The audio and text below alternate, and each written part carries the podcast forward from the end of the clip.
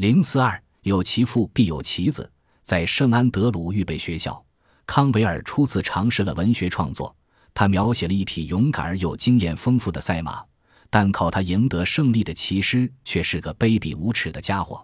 他在他的马鞭里装上了大号铅弹。小说完稿后，他说服学校的文书帮他打了出来。后来被校长知道了，他大为恼火，厉声对康维尔说：“这种拙劣的文学作品，你想写是可以的，但必须自己掏钱请人打字。”不过，在圣安德鲁学校，他还是受到了良好的启蒙教育。由于经常搬家，兄弟俩也不得不经常转学。这种动荡的生活，在一定程度上使康维尔养成了追求个人享受的习惯。他会在寝室里想方设法占据最佳床位，他会留心寻觅最多情的女郎，他会以最令人满意的方式与厨师建立起友好关系。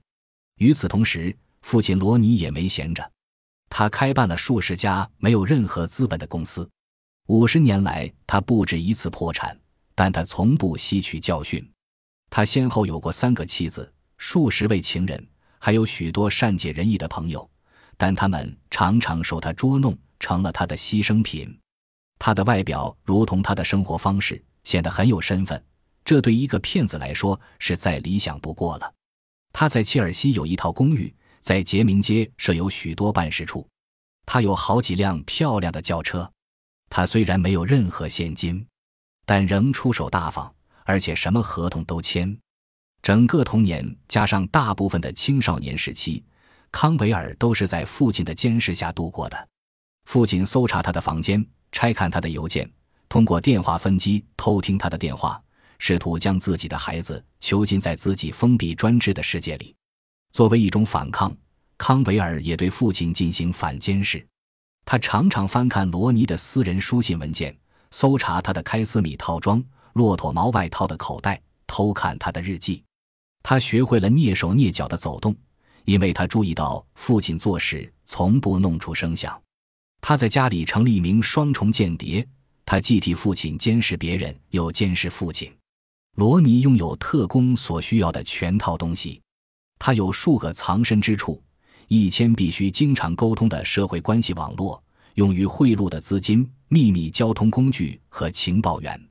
他编造谎言，使用化名和假冒各种身份。面对审讯，他也拼命抵赖。他的孩子都成了他的情报员，以他一共有四个孩子。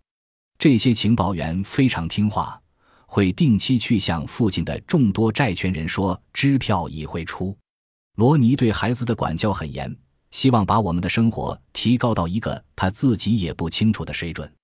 他出生于一个富有而又受人尊敬的家庭，从未吃过苦。然而，他坚持认为自己受到了亏待，以致这成了他追求一种不仅欺骗别人，也欺骗自己的生活的理由。离开圣安德鲁预备学校之后，康维尔去多瑟特的舍伯恩学校继续求学，而他的兄弟去了拉德利。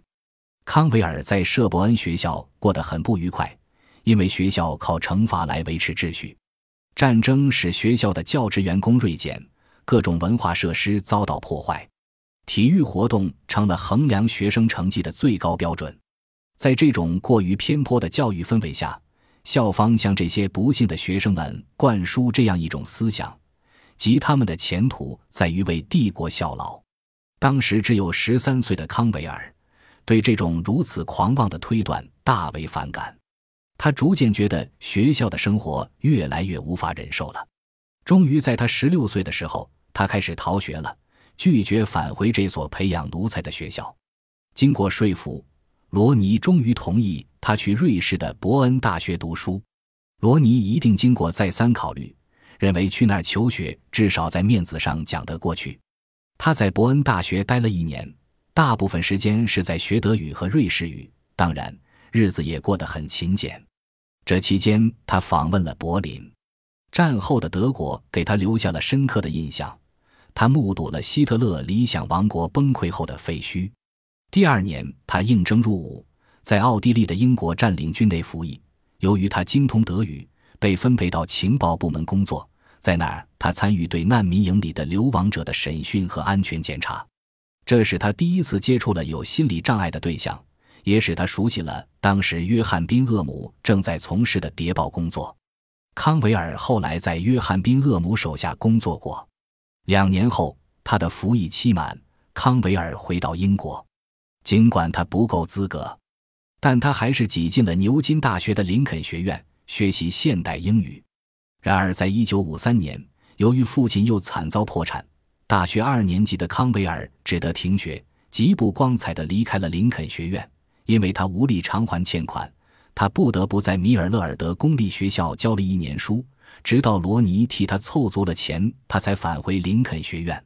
在米尔勒尔德公立学校教书期间，康维尔又遇见了一位有心理障碍的对象，一个差点酿成悲剧的孤独者。那是他第一次值夜班，他坐在公共休息室内的维多利亚式壁炉前，等待着学生们上床睡觉。这时，一个年级长奔进来说：“有一个低年级的学生企图自杀。”康维尔怀着极度不安的心情冲向楼梯井，仰头望去，只见一个戴眼镜的矮胖男生抓住楼梯的扶手，看上去他不像是在开玩笑。假如他从这么高的地方摔下来的话，那必死无疑。幸好在他爬上楼梯顶之前，一名学生已将他救了下来。这位自杀未遂的学生后来承认，由于自己不会铺床、不会安排时间、不会自学，所以认为自己不适合在校学习。事实上是认为自己不配活着。这件事在康维尔的心灵上引起了强烈的震撼，对他后来在郭将、采访、士兵、间谍中塑造比尔·罗奇这一角色起了很大的作用。康维尔返回林肯学院后，他的导师维维安·格林，他曾当过舍伯恩学校的牧师，是勒卡雷仅有的几位朋友之一，准许他推迟交纳学费。作为对他导师的报答，康维尔于1956年以优异成绩毕业。在牛津大学期间，他与皇家空军高级将领的女儿艾德森·安维罗尼卡·夏普喜结良缘。康维尔离开牛津大学之后。走了一步非常出人意料的棋，正如他在一九八三年三月的南岸奇观上所述：“我对困扰我的事情特别感兴趣，这是巴甫洛夫观点的最好体现。我希望在伊顿公学研究他们的文化，或者说接受他们的文化，这是不可避免的。”他在伊顿公学找到了一份教授现代语言的工作，并全身心地投入了进去。他以前从未接触过英国的统治阶层，他承认这段经历可能比其他任何经历更为深刻地影响了我以后的作品。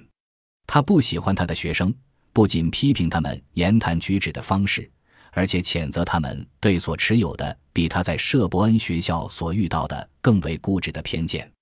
老伊顿学生参政意识都很浓。康维尔在伊顿公学教书期间。就有十多人是内阁成员。不久发生了苏伊士危机，这一事件促使康维尔和其他的一些年轻教师写信给《泰晤士报》，以说明他们与内阁中的老伊顿学生的所作所为毫无关系。安东尼·艾登对这种造反行为十分恼火，于是派出外大臣约翰·霍普勋爵前往伊顿，向教师们解释采取苏伊士行动的理由。这一反应确实令他们高兴。虽然康维尔对上层阶级始终持严厉的批评态度，但他承认在某些方面伊顿令他感到新奇。一九七四年，他告诉听众的记者迈克尔·迪安，处于全盛时期的伊顿是进步的、开放的，不仅适应性强，而且非常民主。